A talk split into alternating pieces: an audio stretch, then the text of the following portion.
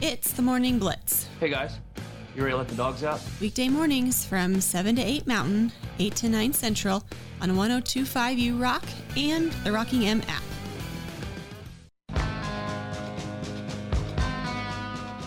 We got about uh, seven, eight minutes left to go in today's program.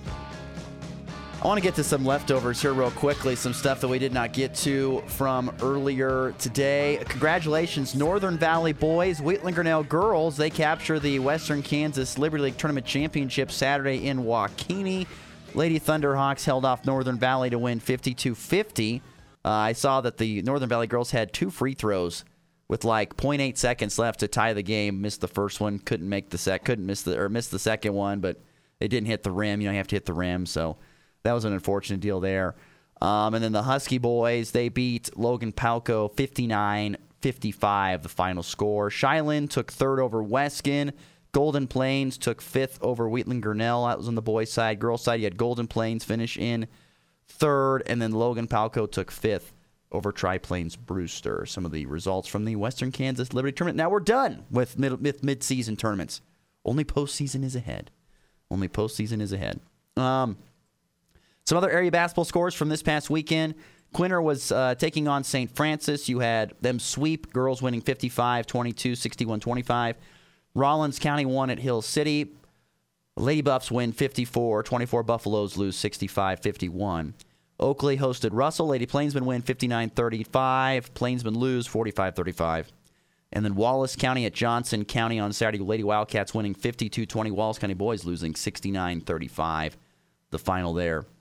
And then uh, Northwest Tech men, nice win on Saturday. We had coverage of it here in 1025 yeah. E-Rock. They take down Seward County 89-79. Four guys in double figures. Game high 27 points from Keyshawn Miller. Career high 16 points and 18 rebounds from Dylan Holt before getting ejected. Uh, but had a great game, did Dylan Holt. Uh, and what then the lady. happened? How'd he get ejected? Well, it's the Jukes, and so tempers run hot. guys start saying things that can't be said on the on the competitive court, and guys start, you know, hold me back while I go after this guy, and that's going to get you the thumb. Uh, which there were three guys injected, two from Seward County and one for and Dylan Holt from Northwest Tech. That's just welcome to the Jukes. Um, and then the Lady Mavs, they dropped a game to the Lady Saints 93 78, despite a great performance from uh, Alexandria Thompson. She was everywhere in the passing lanes. Knock, she's got the highest arcing three point shot I've ever seen. I swear it just it, it, it, comes straight down through the hoop every time. It's just so high up and just comes straight back down. But it works. It works. Um, although despite a loss. Oh man, big night tonight. Big night tonight. The Sunflower Showdown, first edition here in 2024 for basketball. As you've got Kansas and Kansas State at Bramlage. What are your gut feelings on this game? You know, we've talked about both Kansas and Kansas State in the show already. Kansas coming off a huge win K State coming off an ugly loss. I'm telling you right now, this game smells funky to me. It smells like something funky's going to happen. Like K State was overlooking Okie State to get ready for KU.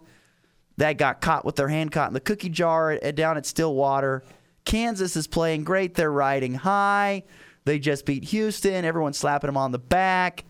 Now you go to your rival's house in that nut house I don't know. Something about it says Kansas State could win this game for some reason. I don't know why. That's just my gut. So that's what I mean. Something smells funky. I love your positivity. I've told you all year. There's a seat next to me, open on the bandwagon. Uh, I, I don't know.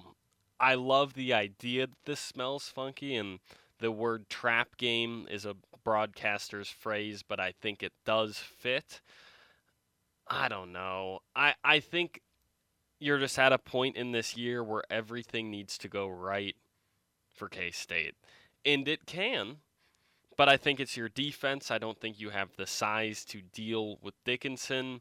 Uh, Houston really got hurt from what I could tell with two things, and those were wing ball screens for Kansas and with trying to double and trap on Dickinson.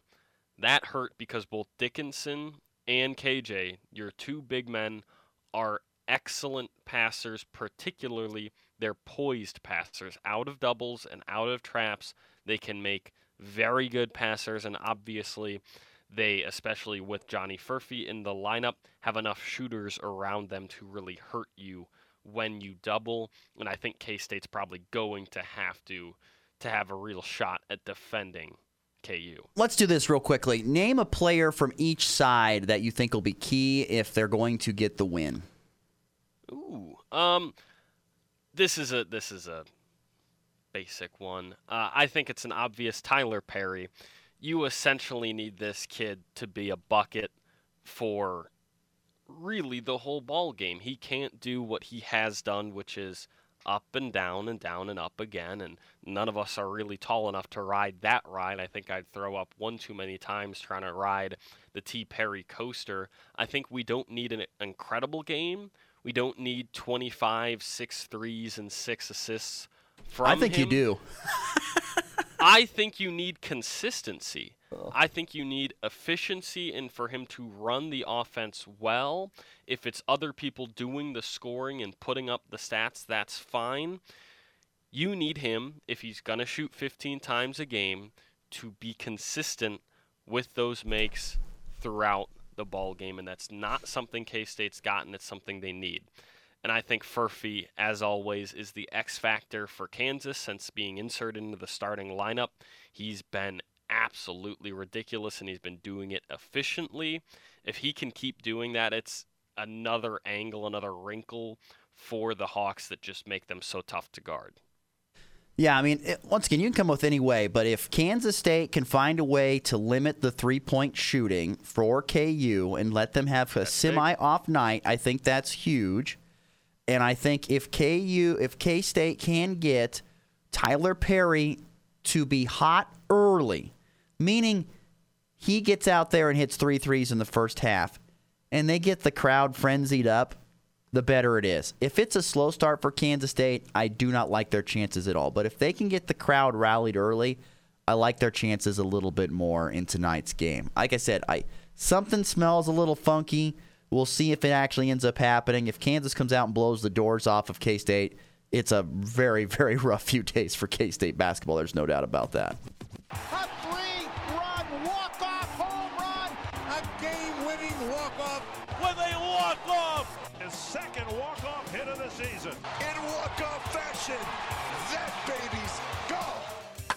Of course, you can listen to coverage tonight. KU on Flower Country 97.9, K State on 100.3. The ride. Uh, some other college basketball games this weekend. Colorado lost second straight. They fell at Utah 73 68. Saturday, Colorado State did beat Fresno State 73 61. So they've won two in a row. Nebraska, after the win against Wisconsin in comeback fashion, loses in overtime at number 14 Illinois 87-84 late last night. Oh, they had it. Kind of got hosed by the refs a little bit there in my opinion, but a loss nonetheless on the road for Nebraska basketball. We were having some fun talking during the break about hefty athletes and how good they are. We were talking about David Roddy. I was a, a former Colorado State big man who's a big guy. Do you have any other big fav- have big guys that you like in the in, in athletics of uh, you remember? I got Off a few. the top of my head, uh, Korkmaz, Furkan Korkmaz in the league right now is a fun and random guy. He's a a big boy hooper, we'll call it that. Uh, I love watching big boy games because I think they're just See, I think of like I think of like in the brand of history like of like like big baby Glen Davis and yeah. Oh, uh, oh, we're going historic. Uh, it can be. How about Jared Lorenzen, the hefty lefty, the quarterback out of Kentucky? Oh gosh, some big guys that you know they just don't look like they should be on the competitive field, but they get it done anyway. I love that stuff. That's good. Maybe a summer topic. Your fa- top, your power five of hefty. ass. Andre Drummond. There you go. Quick. We're out of here. See you back again tomorrow. It's been the Blitz.